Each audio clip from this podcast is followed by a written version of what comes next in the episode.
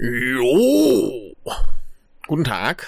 Äh, Japanuary ist jetzt quasi technisch gesehen vorbei. Also jetzt gerade ist der 31.01. Ich bereite gerade noch diese Folge vor, veröffentlicht zu werden. Äh, bei uns ist der Japan Japanuary noch lange nicht vorbei. Wir haben noch einige Folgen, die noch folgen werden, denn äh, da sind noch einige Filme, die gesehen wurden und teilweise wurden die Folgen schon aufgenommen. Also ich habe jetzt noch drei, die schon aufgenommen wurden. Zwei werden noch mindestens, ne, drei glaube ich noch mindestens. Also der Februar wird noch voll sein mit Japanuary Folgen. Aber ich habe jetzt hier auch noch eine alte Nippon Connection Folge vom letzten Jahr. Die muss auch langsamer raus und das ist ja dann hier die perfekte Gelegenheit, die auch noch in den Japanuary zu mogeln. Das heißt, zum letzten richtigen Japanuary-Tag gibt es dann hier noch eine letzte falsche Japanuary-Folge. Ich hoffe, ihr habt trotzdem Spaß. Die Filme waren beide sehr, sehr schön, soweit ich mich erinnern kann. Und äh, ja, jetzt äh, hier zurück in die Vergangenheit zum anderen Vergangenheits-Michael, der euch was über die letzten Filme der Nippon Connection 2020 erzählt. Dran denken, im März wird es äh, bei Nippon Connection so eine Art, äh, ja, zweite Chance geben, noch mal ein paar Filme vom letzten Jahr zu sehen. Äh, da sind ein paar gute bei, zum Beispiel auch der Goodbye Beautiful, den ich glaube ich in der letzten Nippon Connection Folge oder so äh, besprochen habe, glaube ich zumindest. Ähm, oder in dieser hier. Ich weiß es schon gar nicht mehr, was jetzt wo eigentlich drin ist. Egal.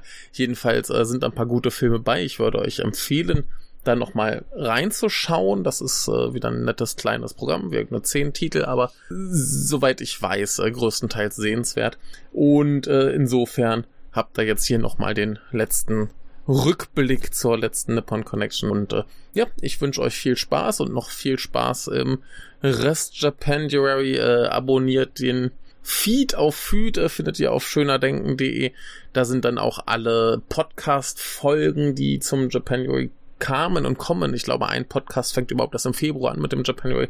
Großes Chaos jedenfalls. Äh, da sind, glaube ich, mittlerweile so um die 30 Folgen drin. Einige kommen noch. Also ich nehme an, vielleicht kommen wir ja dann insgesamt auf 40 oder so. Das ist ja schon mal ganz solide. Und in diesem Sinne jetzt wirklich hier zurück zum Vergangenheits-Michael und der Nippon Connection. Ich wünsche euch viel Vergnügen. Und ich äh, bastel jetzt hier die Folge mal fertig, damit ihr sie dann auch wirklich hören könnt. Und in diesem Sinne viel Spaß.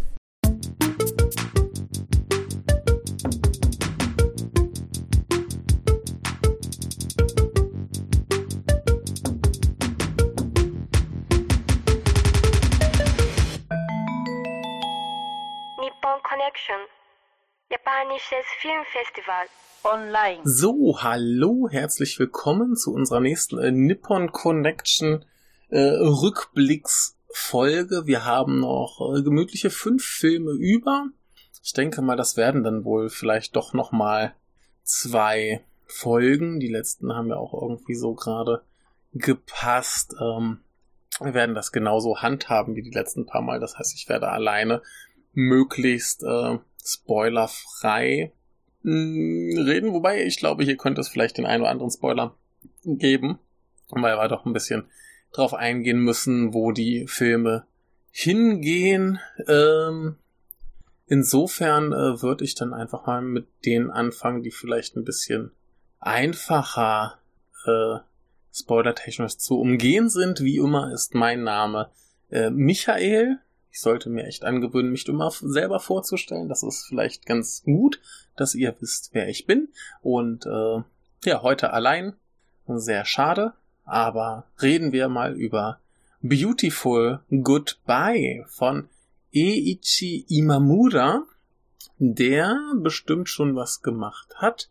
Äh, nein, das ist sein Debütfilm, wo er den Special Jury Award beim PIA Film Festival äh, gewonnen hat.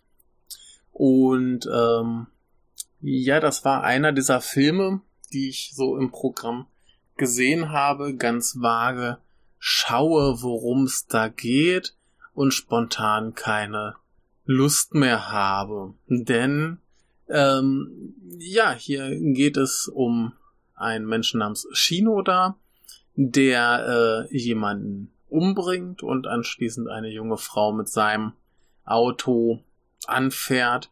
Äh, Im Gegensatz zu dem Ermordeten steht die aber wieder auf, denn sie ist ein Zombie der auf der Flucht vor ihrem Ex-Freund, der sie eben in diese äh, untote Lage versetzt hat. Und dann haben wir so ein bisschen das äh, Road-Movie mit den beiden, die äh, mehr oder minder zusammenfinden. Und äh, ja, viel mehr gibt's zu der Handlung erstmal auch nicht sagen. Ah, naja, ihr, ihr Ex-Freund ist jetzt natürlich auf der Suche nach ihr, um äh, noch andere schlimme Dinge zu tun. In den äh, Hauptrollen haben wir äh, Yusuke Takebayashi und äh, Bio. Ähm, Bio war auch noch in dem Film Me and My Brother's Mistress, der auch auf der Nippon Connection lief, den ich aber nicht gesehen habe, weil der mich vom Inhalt her noch mehr abgeschreckt hat als dieser. Äh, warum hat dieser hier mich so abgeschreckt? Weil ich einfach keinen Bock mehr auf Zombies habe. Zombies sind doof und stinken und ich bin so durch mit denen, fast so durch wie mit Superhelden.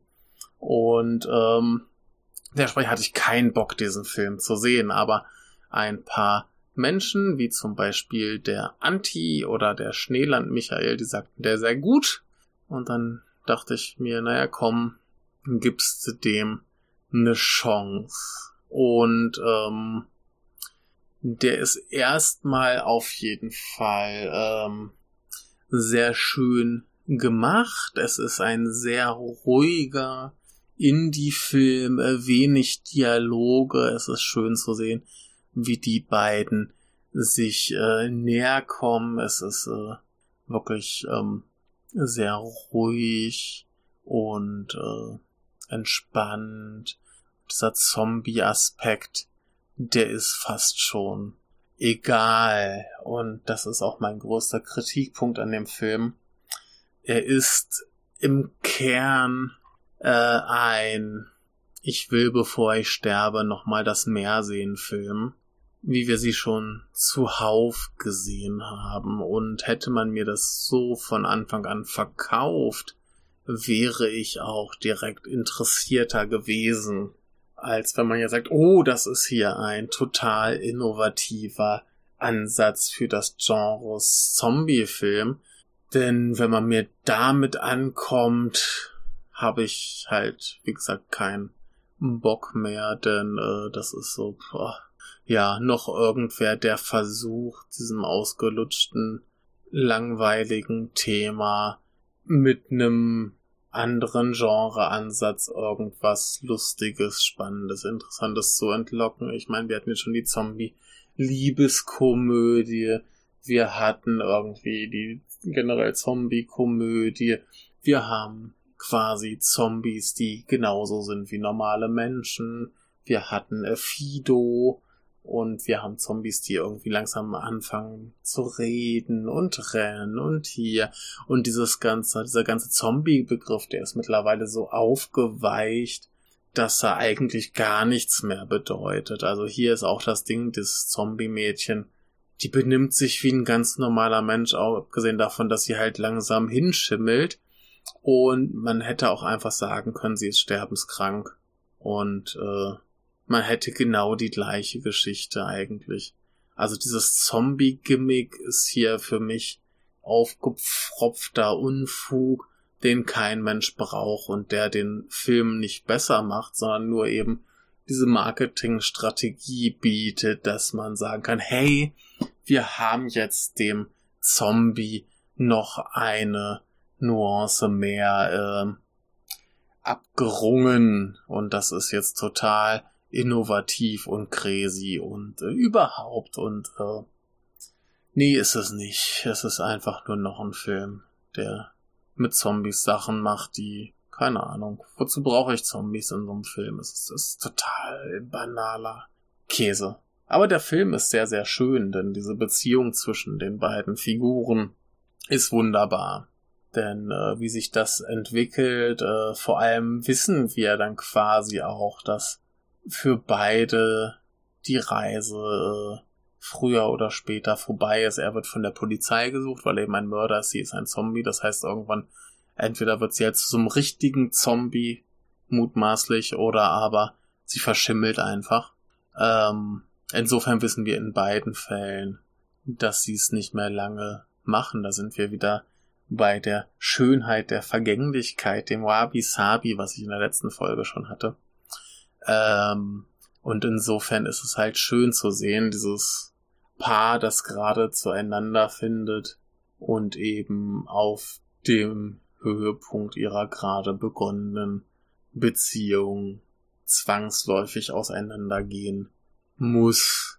Natürlich haben wir dann noch für die Spannung so ein bisschen ihren äh, Ex äh, Ex-Freund drin, ähm, der lustigerweise diese dieses Ritual, um sie zum Zombie zu machen, irgendwie aus YouTube hat oder so, haben wir noch diesen tollen, äh, hippen Moment, äh, Social Media einzubinden und das Internet hat eine Lösung für alles und ja da, ja da, ja da.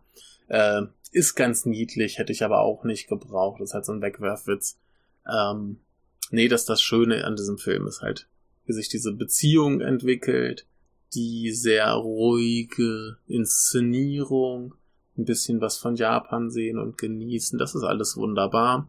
Ähm, ihr Ziel ist dann auch, äh, dass sie früher irgendwann mal so ein ähm, Sonnenblumenfeld gesehen hat. Da möchte sie halt wieder hin und ohne jetzt äh, zu viel verraten zu wollen, also Sonnenblumen sind ja auch so eine saisonale Angelegenheit, äh, was dann unser Bild der Vergänglichkeit am Ende sehr, äh, ja, naja, ne, etwas provoziert.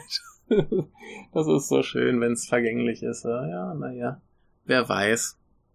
Ähm, nee, es ist ein schöner, kleiner Film. Äh, wie gesagt, ich hätte halt dieses ganze Zombie-Ding nicht gebraucht. Hättest du hier einen Tumor verpasst, wäre es genauso gewesen. Äh, oder was weiß ich, ähm, Gimmick-Film, der das Gimmick nicht braucht. Der ist viel, viel besser als dieses, äh, diesen Zombie-Schmu da drauf zu stülpen. Äh, ja, egal. Jetzt so die, die Art Film. So irgendwer wird demnächst äh, von uns gehen und will noch einmal klischeehafterweise das Meer sehen oder irgendwas sehen. Das funktioniert ganz wunderbar und äh, braucht so ein Schmodder nicht. Egal. Seht ihn euch trotzdem an, wenn ihr die Chance habt. Denn es ist ein schöner Film. Aber gut, kommen wir zu was anderem. Das äh, hat mich schon eher interessiert. Äh, noch eine Dokumentation. Das ist halt eine von den zwei Dokumentationen, die ich gesehen habe. Und zwar ähm, Adi Jigoku Tengoku. Das wäre eigentlich äh, Ameise, Hölle, Himmel und ähm, im Englischen An Ant Strikes Back. Und ähm, das ist ein Film über einen Angestellten einer großen äh, Umzugsfirma und äh, der war wohl schon relativ hoch in der Rangliste dort, er war irgendwie schon Manager oder irgendwas und äh, ja, dann hat er irgendwie bisschen Ärger gemacht und es wurde halt immer weiter runtergestuft, bis es dann irgendwann hieß, äh, er wird Vollzeit Papierschredderer. Und ähm, insofern äh, ist er dann halt sehr frustriert, was seine Lage angeht. Und dieser Film begleitet ihn dann quasi in seinem Kampf gegen diese Firma und die unmenschlichen Arbeitsbedingungen, die sie ihren Leuten auferzwingen. Also das heißt, äh, ewig Überstunden, kaum freie Tage, äh, quasi Zwangsburnout.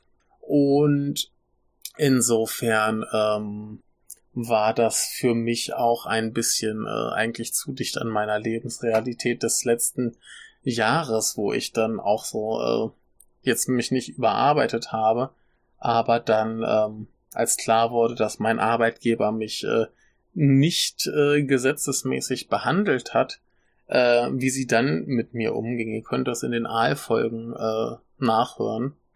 Habe ich meine Leidensgeschichte erzählt. Da war viel Elend mit Erpressung und äh, Verleumdung und allen Scheiß. Und hier wird das halt im Film genauso behandelt. Also da äh, werden Zettel in, innerhalb der Firma ausgehängt, wo er verleumdet wird. Da wird alles Mögliche unternommen, um ihn irgendwie zu diskreditieren. Äh, wie gesagt, er ist zum Papierschreddern abgestellt, was auch seiner Gesundheit nicht äh, gut tut, weil halt äh, auch mit Mundschutz äh, die ähm, so so Papierstaub halt in die Lunge kommt und das kann halt nicht geil sein. Und äh, ja, so zieht sich dann der Film, äh, wird er tritt irgendwann einer Gewerkschaft bei, die erstaunlich klein ist. Also die haben sehr, sehr wenig Mitglieder und äh, generell ähm, wenig Einfluss, aber der Einfluss steht ihnen halt eigentlich rechtmäßig zu und dann halt dieses Aufeinandertreffen der Gewerkschaftsleute mit den Firmenbossen ist äh, ganz spannend zu sehen, weil die Firmenboss halt wirklich auftreten wie Yakuza. Ne, die bedrohen Leute, die haben so diese, diese Art zu sprechen, sehr aggressiv, sehr schlimm. Und ähm, ja, das äh, ist schon, schon sehr hart zu sehen, sehr interessant zu sehen. Ähm, der, die, die, die, die Geschichte, die dort erzählt wird, zieht sich über mehrere Jahre.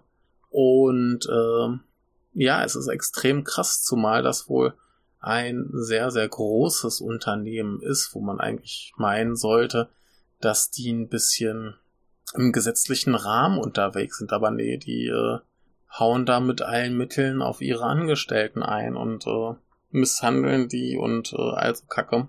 Gibt jetzt eigentlich auch gar nicht so viel über diesen Film zu sagen. Äh, ich fand ihn sehr beeindruckend, ich fand ihn sehr gut, äh, hat mich sehr mitgenommen äh, wie bei der anderen Doku, die ich sah hier über äh, den äh, Journalist, hier I hieß diese Documentary of the Journalist, ähm, es passiert nicht so wahnsinnig viel. Hier haben wir wenigstens den Vorteil, es gibt irgendwann ein, eine Art Höhepunkt, ein Klimax, äh, eine, eine, eine Befreiung am Ende. Äh, es gibt etwas, ein, ein Sieg, auf den man hinarbeiten kann. Und so viel sei verraten, äh, mehr oder minder gelingt es auch.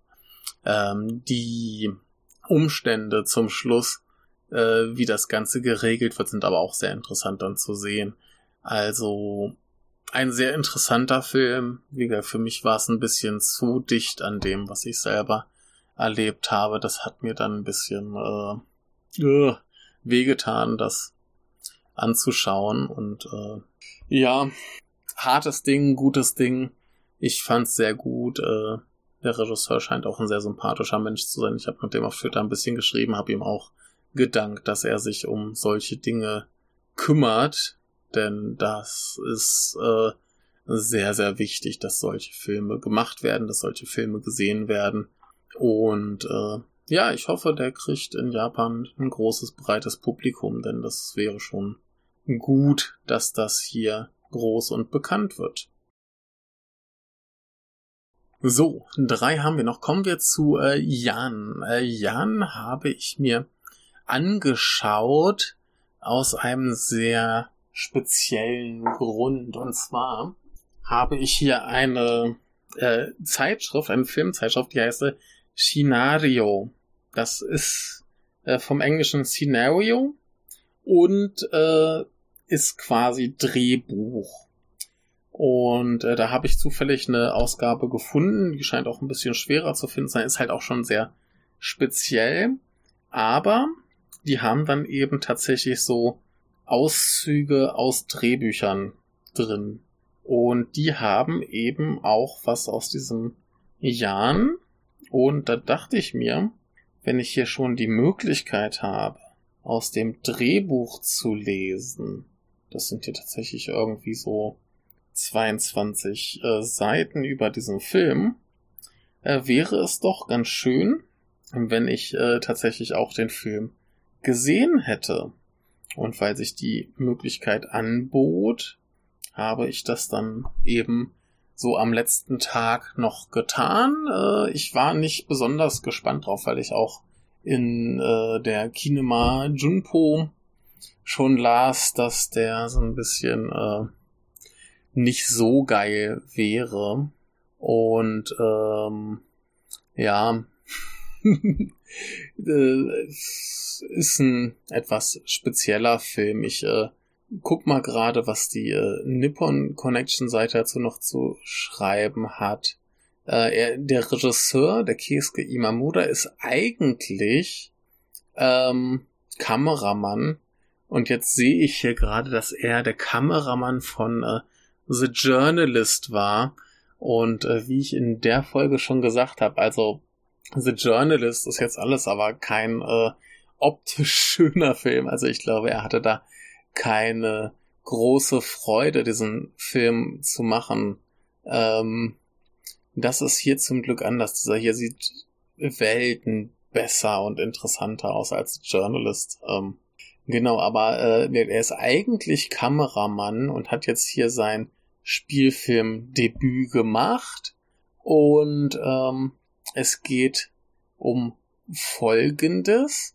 Wir haben einen jungen Architekten in Japan und äh, dessen Mutter und Bruder sind in seiner ähm, Jugend wieder in die Heimat nach Taiwan gegangen. Und ähm, es war wohl der Wunsch seines Vaters, dass er jetzt nach 20 Jahren, wo er Mutter und Bruder ähm, nicht mehr gesehen hat, beziehungsweise die Mutter ist, glaube ich, äh, verstorben, meine ich. Jedenfalls äh, geht er nach Taiwan, um seinen Bruder zu treffen. Und im Laufe des Films bekommen wir halt viele Rückblenden, wo wir die Geschichte erklärt bekommen, warum die Mutter und der Bruder wieder nach Taiwan sind. Äh, wir bekommen das Verhältnis der Familie erklärt, äh, zum Beispiel der ältere Bruder, der halt zurückgegangen ist, der kann, konnte halt relativ gut ähm, dann entsprechend äh, Chinesisch, Taiwanesisch, ähm, während der jüngere Bruder, der eben auch in Japan geblieben ist, die Sprache quasi gar nicht konnte und die Mutter aber auch zu Hause irgendwie kein, kein Japanisch geredet hat. Und es gab da halt schon familienintern irgendwie große Probleme, äh, überhaupt zu kommunizieren und äh, sorgt dafür, dass der Junge äh, gehänselt wurde, weil halt seine Mutter komisch redet und so weiter und so fort. Also greift halt diese Thematik auf, äh, ja, wo bin ich zu Hause, wo gehöre ich dazu, ähm,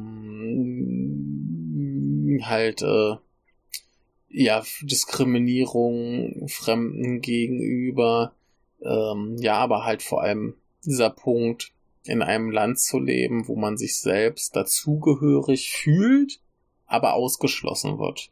Ja, das heißt, er wurde wohl in Japan geboren, spricht primär Japanisch und fühlt sich als Japaner, wird aber von den Japanern nicht anerkannt. Obwohl er ja eigentlich auch genauso aussieht. Also man sieht ihm ja nicht an, dass er eigentlich Taiwanese ist. Und ähm, ja, so hat er dann einen, einen enormen Hass auf, auf Bruder und Mutter, die ihn quasi zurückgelassen haben. Und äh, ja, der Bruder hat einen Hass auf ihn, weil er quasi mit der Mutter mitgehen musste in ein Land, das er nicht versteht auch wenn er vordergründig eben mehr Bezug dazu hat, die Sprache besser kann und so weiter. Aber dass er dann quasi die Verantwortung übernehmen musste, sich um die Mutter zu kümmern. Und so haben wir halt dieses, diesen Riesenbruch zwischen den Geschwistern und der Film folgt jetzt eben dem jüngeren Bruder, der nach Taiwan geht, um dem älteren Bruder zu treffen. Und äh, ja, wie die beiden damit halt umgehen und äh, ihren Zorn vielleicht überwinden und verstehen, warum der andere wie gehandelt hat oder wie denkt. Und äh, gibt ein paar nette Nebenfiguren noch.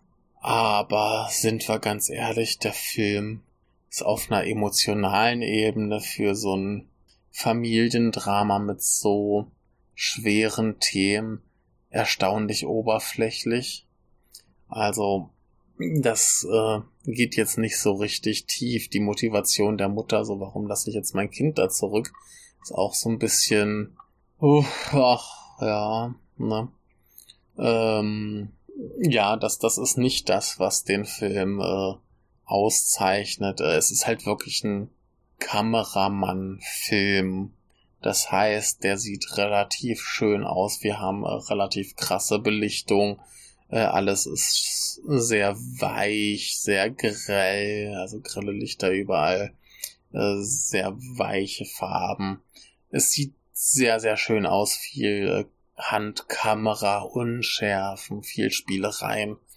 Also, wenn es einen Grund gibt, diesen Film zu sehen, dann für die durchaus schöne Optik vielleicht nicht besonders, aber schön und eben für dieses Taiwan-Flair, was vielleicht dem einen oder anderen, zumindest wenn man jetzt viel japanisches Kino guckt, was da einem noch mal ein bisschen was anderes bietet, ein bisschen andere Einblicke gibt und zumindest diese, diese Thematik so so ähm, oberflächlich sie auch behandelt wird, äh, packt mich ja dann doch noch mal ein bisschen, weil ich ja jetzt auch zumindest mal als Ausländer hier lebe und irgendwie auch mit dem Sprachproblem konfrontiert bin, äh, Diskriminierung, also Kram, das kriegt man halt schon ab. Und insofern ist das auf jeden Fall was, was mir persönlich relativ äh, nahe geworden ist. Äh, genauso wie ich mich dann auch kurz vorher noch ein bisschen mit äh, so, so, so Erfahrung von in Japan lebenden, jetzt meinetwegen Halbjapanern befasst habe, habe ich mir so zumindest ein paar Videos angeguckt, habe mir so mal angeguckt, ähm, wie so die, die Probleme sind, wie die, die sich so fühlen. Ähm, wir hatten das Problem ja auch angerissen, zum Beispiel in ähm, dem Werner Herzog-Film, dem Family Romance, wo dann plötzlich dieses äh, dunkelhäutige Mädchen auftaucht und so Geschichten und ähm, ja, das, das ist zumindest ein Thema, was mich äh, die letzten paar Monate so ein bisschen beschäftigt hat, weshalb ich den Film halt schon relativ interessant fand. Ich, äh, ja, es ist, war mir, vom Thema her ist es mir relativ nah, aber es ist halt schon recht oberflächlich und ein bisschen mit der Brechstange. Also der, der äh, Regisseur äh, hat vielleicht Potenzial als eben solcher. Aber äh, ja, die Geschichte war jetzt ein bisschen nicht so optimal. Der Film geht 86 Minuten. Der sieht recht schön aus und äh, ich glaube, den einen oder anderen könnte das auch emotional durchaus packen. Also ich möchte ihn jetzt nicht komplett abwatschen, aber ja, jetzt nicht das aufregendste Regiedebüt, das ich äh, gesehen habe. Ich würde sagen, es ist ein okayer Film. So. Ich habe jetzt noch zwei, die mache ich jetzt noch in dieser Folge. Ähm, bei den beiden werde ich aber, glaube ich, hart spoilern müssen. Deswegen nehme ich jetzt vorweg, äh, das ist Life Turned Upside Down, My Dad's an Alcoholic und After the Sunset. Ähm, beides äh, gute Dramen. Das erstere nimmt, glaube ich, die Handlung schon vom Titel her relativ weg. Es geht drum, wie äh, ein Alkoholikervater seine äh, Familie äh, etwas auf Trab hält, sagen wir es mal so. Und After the Sunset ist ähm, ein Drama über eine äh, Familie, die ein Kind adoptieren möchte. Und dann stellen sie aber fest, dass äh, die eigentliche Mutter aufgetaucht ist und diese, ähm, diese, diese Adoption eventuell verhindert. Ich finde beide sehenswert. Ich finde beide ein bisschen problematisch. Und ähm, wer jetzt keine Spoiler möchte und nur äh, kurz wissen möchte, ob man die gucken sollte, würde ich vorsichtig Ja sagen. Ähm, sind auf jeden Fall gute Filme. Und auf alles andere werde ich jetzt ausführlicher eingehen, aber wie gesagt, in beiden Fällen mit ganz harten Spoilern fürs Ende. Ich glaube nicht, dass einem das die Filme ruiniert, denn spannend sind sie ohnehin nicht, weil sich auch bei beiden so ein grobes Ende relativ früh abzeichnet. Also wie es, in welche Richtung es gehen könnte, da gibt es keinen großen Twist, also, sondern ähm, das kann man auch gucken, wenn ich euch das jetzt noch erzählt habe. Es geht vor allem um den emotionalen Eindruck, den das auf euch macht. Und ich glaube, selbst wenn ihr wisst, was kommt, äh, hauen die euch trotzdem noch so ein bisschen mehr oder weniger ein rein. Und insofern äh, seid ihr jetzt gewarnt. Ich werde alles wegspoilern und äh, ja, wer zuhören will, hört zu. Wer nicht zuhören will, hört nicht zu. Dann schaut euch vorher bitte die Filme an, die sind gut. Und jetzt kommen wir zu Alive Turned Upside Down. My Dad's an Alcoholic von äh, Kenji äh, Katagiri. Auch noch ein relativ junger äh, Filmemacher, der zu Highschool-Zeiten 8mm Filme gedreht hat. Und äh, er arbeitete in Frankreich für drei Jahre als Assistent für Jan de, de, de oder so, D-E-D-E-T geschrieben, der wohl mal äh, Schnitt für François Truffaut gemacht hat. Und er kam 2003 wieder nach Japan und hat dann für verschiedene japanische Regisseure, hier stehen zum Beispiel Yoichi Sai, Ryuichi Hiroki und Toshiaki Toyoda, den kenne ich jetzt wenigstens mal. Also, ich meine, Truffaut kenne ich auch, aber naja, egal. Äh, jedenfalls, für die hat er als Regieassistent gearbeitet und sein Spielfilmdebüt war Room Laundering, der im Jahr zuvor auf der Nippon Connection lief und als Fernsehserie adaptiert wurde. Ähm, in diesem Film spielen mit vor allem mal äh, Kiyohiko Shibukawa, der eigentlich immer gut ist. Dann haben wir, ähm, also den kennt ihr übrigens aus äh, ganz vielen äh, Takashi Miike und äh, Shion Sono Filmen und auch Toshiaki Toyoda äh, oder eben als äh, Protagonist aus äh, Low Life Love. Äh, er spielt ungefähr jedes Jahr in 700 Millionen Filmen. Ihr habt ihn garantiert schon mal gesehen. Dieses Gesicht ist auch sehr markant. Ja, dann haben wir äh, Honoka Matsumoto, die man kennen könnte aus After the Rain war, glaube ich, so ein Hirokazu Koreeda, nee, Akira Nagai-Film. Ah, After the Storm war Koreeda. Ja, äh, ich glaube, sie hat jetzt nicht so viele super Bekannte gemacht. Also zum Beispiel war sie in The Lying Standing in the Wind von Takashi Miike. Und da haben wir Rie Tomosaka, die unter anderem mitgespielt hat in Sadako 2019 und äh, ja, ich glaube, das ist schon ihr bekanntester. Ja, das sagt mir jetzt auch nicht äh, viel, nicht so aufregend. Egal, jedenfalls äh, geht es primär um die ersteren beiden. Äh, Kiyohiko Shibukawa spielt ein Vater, oder nee, ich äh, halte mich mal hier an den Nippon Connection Text, denn äh, dieser Nippon Connection Eintrag auf der Seite hat mich wahnsinnig gemacht. Und hier heißt auch, es ist zum Verrücktwerden. Sakis Vater ist schon seit Jahren nicht mehr nüchtern nach Hause bekommen.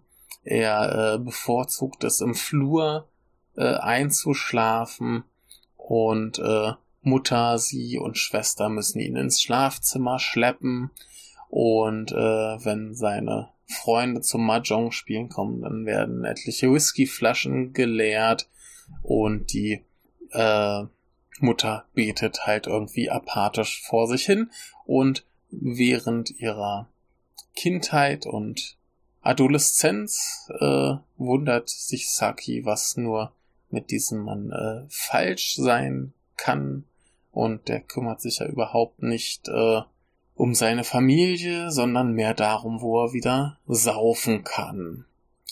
Und äh, ja, der Regisseur porträtiert diesen, äh, diesen stoischen, nee, stoisch nicht, äh, diesen, egal, egal, diesen, diesen Säufer aus der Perspektive der Tochter, die äh, niemals mit der Situation zufrieden ist und äh, ja, das Ding ist, hier heißt es schon, in diesem Film äh, werden tragische Wendungen zu äh, ja, comichaften Sachen und das Comichafte zum Tragischen.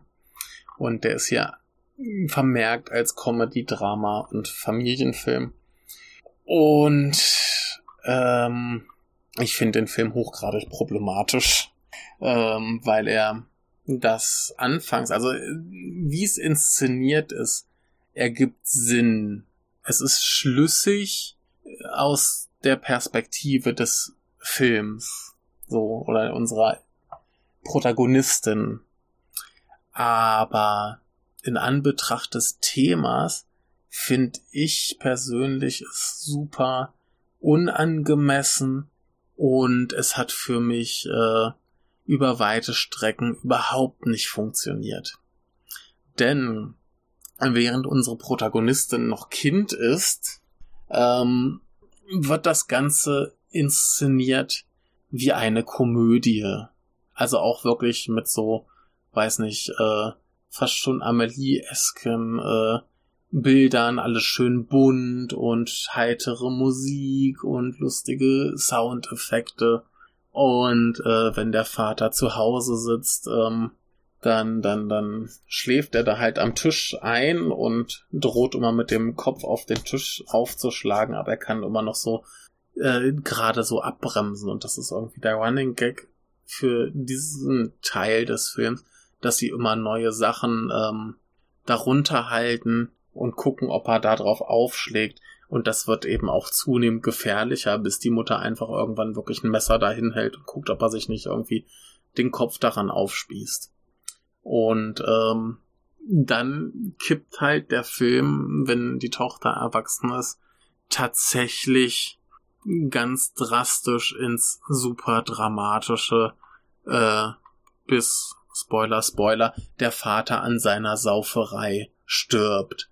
Und ähm, was ich so schlimm finde an dieser Art der Inszenierung, wirkt, es ergibt Sinn, dass man das als Kind vielleicht noch so ein bisschen lustig findet, dass man da irgendwie ein bisschen, ähm, dass das das Witzige äh, dran sehen kann. Die äh, Protagonistin malt dann auch irgendwann so aus Frust so kleine Comics und äh, sagen alle, oh, das ist ja hier total witzig. Äh, und sie wird dann, glaube ich, auch professionelle äh, Manga-Zeichnerin äh, wo sie dann halt quasi Geschichten über ihren Vater da äh, zeichnet. Und ähm, ich verstehe das, wenn man, wenn man das Ausmaß von Alkoholismus als Kind halt nicht versteht, dass man das witzig findet. Aber ich als Zuschauer sitze da schon und hasse den Regisseur wirklich dafür, dass er diese Inszenierung gewählt hat und das total ins Lächerliche zieht, weil ich halt weiß, wie schlimm und schrecklich das ist und ich das halt gar nicht zum Lachen finde. Und ähm, das hat mich wirklich so richtig geekelt, wenn ich das irgendwie so, so in dieser Com Comedy-Inszenierung sehen musste, wie dieser Typ offensichtlich komplett fertig ist und ähm, es, es, der, der Wechsel geht dann nicht ganz so abrupt, wie ich es jetzt vielleicht dargestellt habe, sondern dass das kommt so ein bisschen schleichender, ähm, dass der Vater aber mehr Sachen macht, äh, die die Tochter ihm nicht äh, verzeihen kann. Zum Beispiel, dass er, dass er im Suff ihre äh, Bilder, die sie malt, zerreißt und dann gibt's ähm, es gibt eine Nebenhandlung mit seinem Arbeitskollegen, über die dann er quasi seine Denkweise erklärt wird. Und diese Nebenhandlung fand ich super stark, weil die ein ganz, ganz elementares Problem der japanischen äh, Arbeitswelt aufdeckt und wirklich fett den, den Finger reindrückt. Denn ähm, dieser Kollege, den er hat, der trinkt nicht. Weshalb er äh, innerhalb der Firma irgendwann Probleme bekommt mit Aufstiegschancen. Er wird dann irgendwann irgendwo hin versetzt, wo er dann quasi vor sich hin vegetiert und nichts Bedeutendes mehr machen kann, weil eben diese, diese äh, Arbeitskultur besteht, dass man eben nach der Arbeit mit den Kunden trinken gehen muss. Und das macht halt unser Protagonist, um ähm, eben erfolgreich im Beruf zu sein. Und deshalb kommt er eben immer besoffen nach Hause. Der säuft nicht zum Spaß primär, sondern weil er das halt aus Verpflichtung der Familie gegenüber tun muss, um im Job halt erfolgreich zu sein. Und ähm, das kriegen halt die Kinder nicht mit, weil er auch nicht in der Lage ist, das zu kommunizieren. Und das ist halt super bedrückend, super finster und super schlimm, weil wir halt sehen, der, der Kollege, der macht eigentlich das Vernünftige, trinkt lieber gar nicht, als sich komplett zu versauen und wird dafür von der Firma bestraft und er opfert sich quasi auf, um seine Familie gut über die Runden zu kriegen und bringt sich damit letztendlich selber um und ruiniert seine komplette Familie. Im Prinzip sind alle in der Familie traumatisiert. Ich bin mir gerade nicht mehr ganz sicher, ob die Mutter irgendwann äh, abhaut oder sich umbringt. Ich glaube, sie bringt sich um. Ähm, und er, er ruiniert eben für, für die ganze Familie deren Leben, aber er meint es halt gut und er kann das nicht kommunizieren. Und das ist halt super bedrückend und insofern finde ich dann halt diese, diese zweite Hälfte sehr gelungen. Wir haben auch das Problem, äh, sehen wir ganz viel, dass er irgendwann tatsächlich aufhört zu saufen. Und dann hat er aber seine, seine Sauffreunde, die ja auch mal sagen, ey, komm doch mal wieder in die Kneipe, ist so langweilig ohne dich äh, was halt auch ein Problem ist. Man ist ja dann quasi in diesen sozialen Strukturen von Leuten, die äh, zum Vergnügen auch trinken und äh, wo er dann wahrscheinlich nach der Arbeit schon besoffen hin ist und eben weitergesoffen hat. Und den kann er ja auch irgendwie wieder nicht äh, kommunizieren, dass er nicht mehr trinkt, weil es ihn kaputt macht, weil es seine Familie kaputt macht. Er ist halt äh, auch ein Typ, der keinerlei Schwäche zeigen kann, darf, was auch immer, was halt auch wieder so dieses, dieses Männerbild ist. Ein Mann in Japan, so traditionell, so ein richtiger Mann, der, der redet halt nicht über seine Gefühle. Der entschuldigt sich nicht, der sagt nichts Nettes, sondern der ist halt, der geht arbeiten, um Geld zu verdienen, damit die Familie was zu fressen hat und die Kinder zur Uni gehen können. Und er versucht halt diesem Bild gerecht zu werden und ja, geht halt zugrunde. Ne? Und äh, dann haben wir halt, äh, um den Bogen zurück zu den Bildern zu schaffen, äh, es, es wird angedeutet, dass er auf der Arbeit in der Schublade irgendwas hat. Und nachdem er dann irgendwann gestorben ist, kommt dann halt sein Arbeitskollege, der halt nicht trinkt, an und äh, gibt der Tochter dieses Bild, das sie irgendwann mal gemalt hat und sagt ihr halt hier, äh, das hatte er bei der Arbeit in der Schublade, weil er wusste, dass er bei der Arbeit nicht trinkt, also wird das nicht kaputt machen und weil ihn das an die Tochter erinnert. Genauso zum Schluss, kurz bevor er stirbt, äh, versucht er irgendwie sich bei dieser Tochter zu entschuldigen. Und das Einzige, was er tatsächlich kann, ist, dass er irgendwann hinter einen Kalender an die Wand Entschuldigung schreibt. Was heißt, die, die Tochter sieht das irgendwann Monate später, nachdem sie dann irgendwie den Kalender wechseln muss, weil der halt vorbei ist und äh, dann hat sie eben diese, diese irgendwann die Erkenntnis, dass der Vater, den sie halt immer für das übelste Monster gehalten hat, vielleicht doch irgendwie äh, ja ganz also auf seine Weise halt versucht hat, ein guter Vater zu sein, während sie ihn halt für seine Sauferei dann eben wie das Monster, für das sie ihn auch behandelt hat. Und äh, insofern ist dann diese, diese zweite Hälfte, die ist super stark, die ist super mitreißend, das ist unglaublich schlimm. Aber diese erste Hälfte, was wirklich noch inszeniert ist, wie so eine richtig dumme Komödie, die hat mich so wütend gemacht. Ich hab's so gehasst. Es ist, äh, es ist ekelhaft. Also wirkt aus einem erzählerischen ergibt es Sinn, weil eben das Kind, aus dessen Perspektive wir die Geschichte sehen, das so sieht. Die findet das lustig. Aber ein bisschen weniger aggressiv, plakativ Comedy hätte, glaube ich, gut getan. Auch die, das, das, ähm, dieses Bild, was wir auf der Nippon Connection Seite sehen, das, da liegt der Vater so leicht lächelnd mit dem Kopf auf dem Tisch, da steht die große äh, Schnapsflasche daneben. Die Töchter, die eine guckt äh, irgendwie betroffen in die Kamera, die andere lacht über den Vater und die Mutter sitzt dazwischen und ja, weiß wahrscheinlich nicht, was sie mit dem tun soll.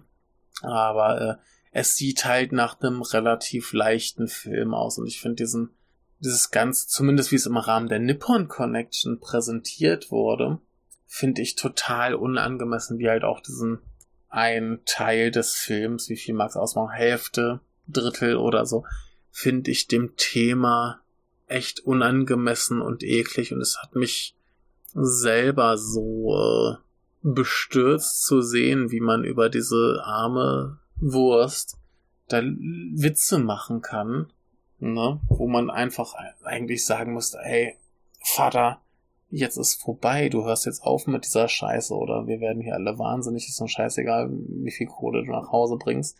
Das muss denen ja auch bewusst sein, wie diese, wie diese Arbeitswelt funktioniert. Ich kann mir nicht vorstellen, dass die das nicht wissen. Also es ist, ah, also diese, dieser, dieser, dieser Teil, der, der, der hat mich unglaublich wütend gemacht.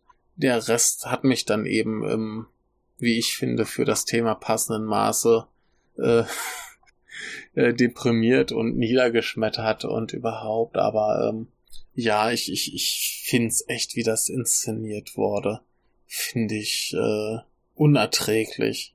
Das ist so, dieser Film schreit mir, schau dir das an, das ist voll witzig. Und ich denke mir, nee, das macht mich einfach nur traurig, was ich hier sehe. Und dass du dann noch versuchst, Witze drüber zu machen, macht mich nur noch trauriger.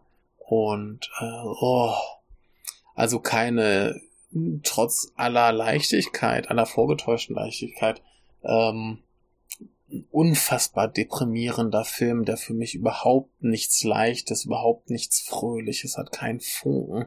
Bäh. Ist einfach nur so, oh mein Gott, warum? Warum müssen diese Leute so leiden? Und es ist einfach nur, nur, nur schrecklich anzusehen.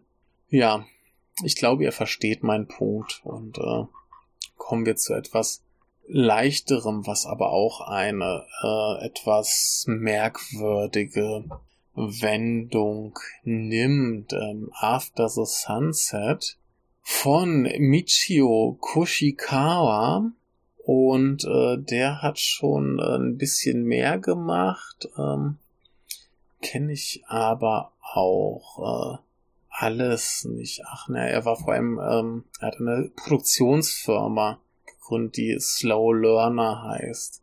Und sein Regiedebüt Debüt hieß Areno The Wilderness ähm, 2015.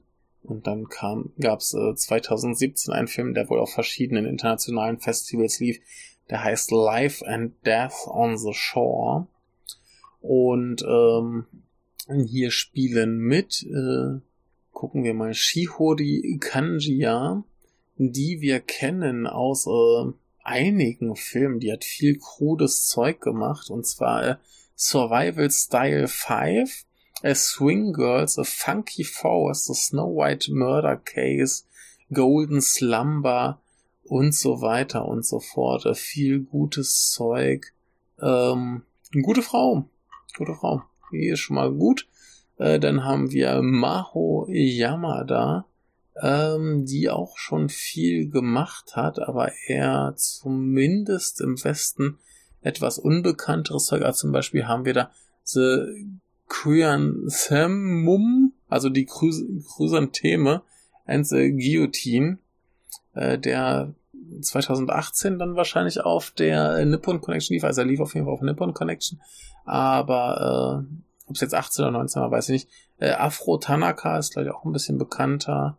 Und äh, ja, das sind, glaube ich, so die, die berühmteren, wo sie mitgespielt hat. Und äh, ja, da haben wir noch einen kleinen Jungen, der hieß, äh, der heißt äh, Toa Hino.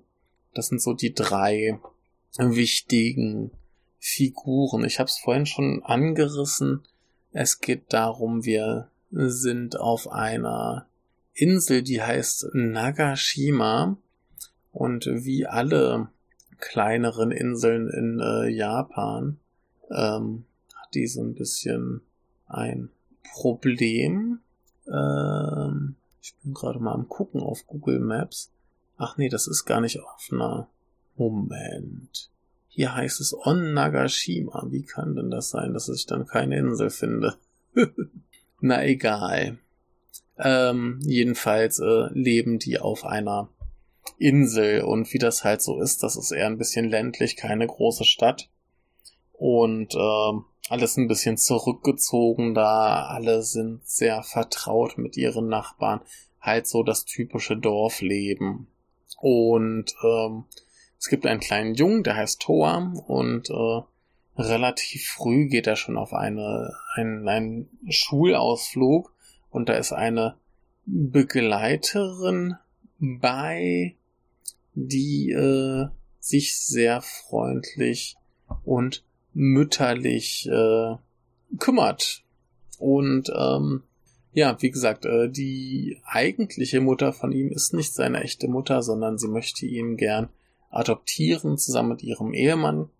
Und äh, gerade als das eben äh, zu funktionieren scheint, ähm, entpuppt sich eben diese Betreuerin, die da äh, bei diesem Schulausflug irgendwie dabei war, äh, die auch irgendwie in so einem Café da arbeitet, die jetzt halt schon irgendwie ein, zwei Jahre da ist und so langsam sich etabliert in der Gemeinschaft.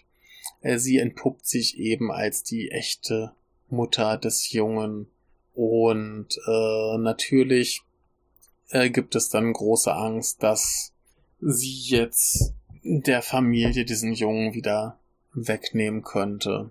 Und das ist alles soweit ähm, sehr schön.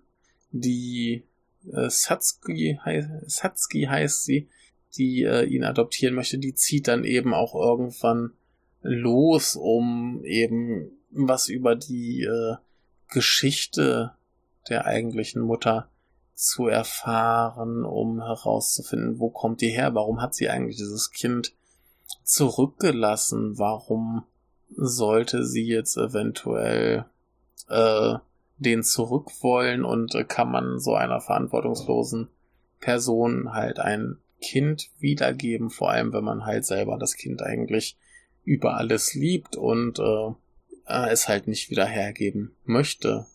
Und ähm, was dann an sich erstmal schön ist, der Film ist äh, wunderbar gespielt, gerade die beiden äh, Mütter machen das äh, wahnsinnig gut. Das ist sehr, sehr schön mit anzusehen, sehr dramatisch. Der Film ist wunderbar gefilmt, ähm, schöne Kameraeinstellungen, schöne Farben. Man sieht viel über dieses äh, Dorfleben auf der Insel. Das ist wunderbar. Und äh, es, es ist ein einfach rundum schön gemachtes, schön gespieltes äh, Drama nicht zu aufgeregt, nicht übertrieben melodramatisch. Und äh, insofern ist das alles ganz toll. Ne? Also, das ist dann nur irgendwann, ähm, ja, wie die Auflösung kommt. Ich verstehe es nicht. Ich verstehe beim besten Willen nicht, wie der Film zu seiner Auflösung kommt. Und die werde ich jetzt äh, für euch äh, spoilen müssen. Die äh, echte Mutter heißt übrigens Akane, sehe ich hier gerade noch im Trailer. Und ähm, es ist sehr, sehr merkwürdig. Also erstmal ist natürlich das Problem, dass die Mütter sich vor allem darum kümmern, was sie wollen und dem Jungen gar nicht sagen, wie die Situation ist und äh, einfach mal gucken, was er vielleicht möchte. Und ähm, das, das, das, das Ding ist irgendwann, der Junge gibt eigentlich für alle die Lösung des Problems, indem er irgendwann sagt, dass äh, im Prinzip jeder Bewohner dieser Inselstadt seine Mutter ist. Oder, na, also jeder, auch die Männer sind seine Mütter. Und jeder auf dieser Insel erzieht ihn quasi und jeder ist für ihn verantwortlich. Und dann, wenn man daraus jetzt Schlüsse ziehen würde, würde ich ja sagen, sie akzeptieren einfach, dass der Junge bei der Familie bleibt, wo es ihm gut geht, und irgendwann, wenn er alt genug ist, erklärt man ihm dann hier, guck mal, die nette Tante vom Café, die ist eigentlich deine richtige Mutter, und sie bleibt einfach da und kümmert sich mit um ihn. Ich weiß nicht, wenn der Film schon so eine Vorlage macht, wäre doch das Sinnvollste, dass man versenkt und einfach sagt, yo, wir machen jetzt hier kollektiv Eltern da sein, sie darf ein ganz normales Verhältnis zu dem Jungen haben, sie darf sich um ihn kümmern, sie darf ihn treffen, sie darf mit ihm spielen, aber offiziell bleibt er erstmal bei der anderen Familie und irgendwann erklärt man es ihm. Aber ähm, den Weg, den der Film geht, der ist ganz merkwürdig. Und zwar unterhalten sich dann irgendwann unsere beiden Mütter. Und ähm, im Prinzip läuft's darauf hinaus, dass äh, Satsuki, die ihn also adoptieren will, sagt, ey, pass auf, wir sind hier irgendwie so eine kleine, so ein kleines Dorf auf einer Insel. Äh, spätestens, wenn der Junge zur Uni geht, wird er uns sowieso verlassen. Und warum gehst du jetzt nicht schon irgendwie in die große Stadt und bereitest dich darauf vor, dass er irgendwann kommt? Und sie sagt, okay, ich gehe nach Osaka und warte, dass der Junge irgendwann zu mir kommt. Was ich ein super deprimierendes, super beschissenes Ende finde. Gerade weil der Junge eben schon die große Weisheitsbombe äh, droppt und ähm, eigentlich allen erklärt, was für ihn das Beste ist, denn er findet das toll, dass er so viele Mütter hat, die sich so toll um ihn kümmern. Und äh, seine echte Mutter, die hat jemanden auf der Insel, der sehr an ihr interessiert ist und sie scheint ihn auch zumindest mal sympathisch zu finden. Und ich verstehe es beim besten Willen nicht, warum der Film nicht diesen Weg geht zu sagen, okay, äh, sie fängt vielleicht vorsichtig eine Beziehung mit ihrem potenziellen Liebhaber an. Sie kümmern sich alle zusammen um den Jungen, also ihr, der Typ, der, der auf sie steht, der hat auch eine super Beziehung zu dem Jungen und ist eine seiner vielen Mütter. Und äh, es ist, es ist für mich komplett unbegreiflich, wie der Film zu diesem zu diesem Ende kommen kann, dass die einfach, ohne sich auch von dem Jungen dann zu verabschieden, aus dem Staub macht. Ich glaube, sie fährt nach Osaka, bleibt da und wartet und hofft, dass der Junge irgendwann zu ihr kommt. Ich raff's nicht. Ich raff's beim besten Willen nicht. Ne, also dieser, dieser ganze Film verlässt sich schon ziemlich krass auf diese Prämisse, dass die Satsuki, also die Mutter, die ihn adoptieren will, so einen Hass auf die andere hat, dass sie gar nicht mit der reden will, was ja verständlich ist noch, ne? Also die ruiniert ihr gerade die Adoption. Sie ist paar Tage davon weg, das Kind zu adoptieren. Und jetzt taucht die plötzlich auf. Ja. Also das verstehe ich soweit noch. Aber dann zieht sie eben los und guckt sich an, was die andere für ein scheiß Leben hat und dass das echt äh, berechtigte Gründe waren, warum sie das Kind äh, zurückgelassen hat und warum sie sich nicht um das Kind kümmern konnte. Das werde ich euch jetzt nicht spoilern. Das könnt ihr euch selber angucken, falls ihr mal die Chance habt. Aber ähm, wie der Film eben zu dieser Konklusion quasi kommt, raff ich nicht. Keine Ahnung. Ist für mich so ein Ende, das total unschlüssig ist, selbst im Rahmen dessen, was der Film uns vorher präsentiert. Es ergibt einfach keinen Sinn zu dieser, zu diesem, zu dieser Erkenntnis zu kommen. Das ist die beste Möglichkeit, wie wir es irgendwie zu Ende bringen können. Und äh, ja, egal. Äh, es, ist, es ist trotzdem ein guter bis sehr guter Film. Wer schöne Familiendramen mag, möge ihn sehen. Ähm, werdet ihr Spaß dran haben. Aber mich hat's ein bisschen ratlos zurückgelassen, wie man als Drehbuchautor eben so eine Vorlage liefern kann und dann hinterher sagt, ich habe eigentlich keinen Bock auf das, was ich eigentlich mir gedacht hatte und suche jetzt irgendwie schnell was anderes, was Blödsinn ist. Egal, hat mich ein bisschen geärgert, hat mich weniger geärgert als der Anfang vom äh, Live Turned Upside Down, aber merkwürdig, ganz merkwürdig.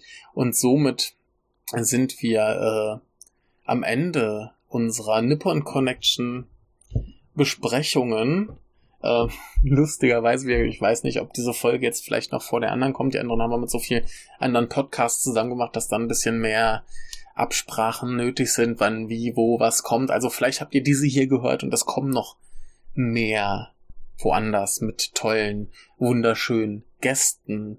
Äh, in dem Fall möchte ich euch bitten, die Folgen dann trotzdem noch zu hören, auch wenn ich jetzt schon versprochen habe, dass es vorbei ist, wo ich angedeutet habe, dass es nicht vorbei ist, egal. Jedenfalls, was ich sagen will, ist äh, Nippon Connection. Ich bin wahnsinnig froh, dass es online war, weil es mir tatsächlich so einen Schub gegeben hat, endlich mal wieder so richtig Lust zu haben, Filme zu schauen. Und äh, ich bin jetzt auch immer noch so richtig, ähm, äh, ja, so, ja, japanische Filme gucken vor allem. Ich habe mir hier ganz viele Bücher und Zeitschriften gekauft, wo ich versuche, sie zu lesen. Ich muss dringend noch richtig lesen lernen. Äh, ist hart, aber ich äh, gebe mein Bestes, dass ihr hier auch immer schön mit den neuesten äh, Infos, was japanisches Kino angeht, äh, auf dem Laufenden bleibt. Also ich versuche jetzt auch tatsächlich mal so ein bisschen hier so Filmzeitschriften und so Kram zu lesen und so, ja, ne, hier äh, quasi Nummer eins Quelle für japanisches Kino äh, soll dieser Ort hier sein. Und äh, ja, falls ihr das gut findet und mich dabei emotional unterstützen wollt, äh, gern irgendwo äh, vielleicht mal auf Twitter die Episode teilen, sagen, hey, das war cool, der hat Filme vorgestellt, fand ich gut. Oder eben vielleicht mal eine Bewertung auf iTunes und so weiter. Und äh, ach, ich schaue in das so viel YouTube, wo, wo die Leute so ganz professionell erklären, äh, hier, äh, ne, äh, abonnieren, äh, Menschen äh, ne, anmachen und äh, sowieso äh, teilen. Äh, ne, Gucke ich zu viel, die machen das gut, so professionell. Da ja, ich, äh, ich nicht, aber bitte, bitte, bitte äh, gerne diesen Podcast weiterempfehlen, falls es euch gefallen hat und für mich wäre es ein gutes Signal, wenn ihr jetzt sagt, ey, äh, diese Kurzbesprechung von japanischen Filmen finden wir gut, hätten wir gern mehr. Und äh, dann heißt das ja nicht, dass diese Filme, die kurz besprochen wurden, dann ausgeschlossen sind von einer umfangreicheren Besprechung äh, in anderem Rahmen. Zum Beispiel, wenn ich jetzt mal über meine Filme rede, die ich zuletzt gesehen habe, sind da schon einige bei, wo zum Beispiel Max und Johannes, äh, Robert, Michael gesagt haben, hey, äh, da wollen wir eigentlich irgendwann mal im Detail drüber reden. Aber bis man mal im Detail drüber redet, kann es ja vielleicht auch noch ein bisschen dauern. Und dann ist doch schon mal super, wenn ich euch sage, ey, geiler Scheiß. Schaut's euch schon mal an. Die richtige Besprechung kommt dann irgendwann und da habt ihr den Film vielleicht auch schon gesehen und äh, könnt dann mit uns so richtig deep eintauchen. So, und äh, Nippon Connection war wunderschön. Gerne äh, wieder online. Ist für mich äh, ein bisschen praktikabler, als wenn ich irgendwie, äh, ne? Falls ich beim nächsten Mal vielleicht immer noch hier sitze. Man weiß es ja nicht. Ähm, vielleicht kann ich ja auch wegen Corona nie wieder nach Hause fahren, falls wir das nächstes Jahr und übernächstes Jahr immer noch nicht gelöst haben. Ähm, man weiß es nicht. Man weiß es nicht. Aber generell für Menschen wie mich dieses Jahr ist es auf jeden Fall schön, wenn man es online hat und für Menschen, die vielleicht auch nur einen Tag zur Nippon Connection fahren können, ist es auch schön online zu haben und paar Sachen kann man ja halt auch immer nicht sehen wäre dann auch schön, wenn man die vielleicht nachträglich gucken könnte. Und also Sachen, also äh, umso flexibler die Nippon Connection ist, desto schöner finde ich es, auch wenn ich vielleicht nächstes Jahr schon wieder die ganze Woche da sein kann und äh, es in vollen Zügen genießen kann, ist unabhängig von jeglichen Lebenssituationen. Mehr Flexibilität ist wunderbar. Zeug auf YouTube ist auch wunderbar. Also ich habe das sehr genossen, dass ich die Vorträge sehen konnte. Einfach mal so dafür keinen Film auslassen musste. Ich fand's toll, ich fand's schön. Gebt mir bitte mehr äh, Nippon Connection in jeder Lebenslage. Und äh, das war's. Ich äh, plapper nur noch vor mich hin, wirres Zeug. Und äh, ja, wie gesagt, ähm, Feedback ist cool, freue ich mich. Und äh, hoffentlich dann auch bald wieder nicht mehr so allein, sondern mit mehr Gästen und mehr Freude und mehr äh, lebensbejahenden Inhalten. Ähm, ja, tschüss.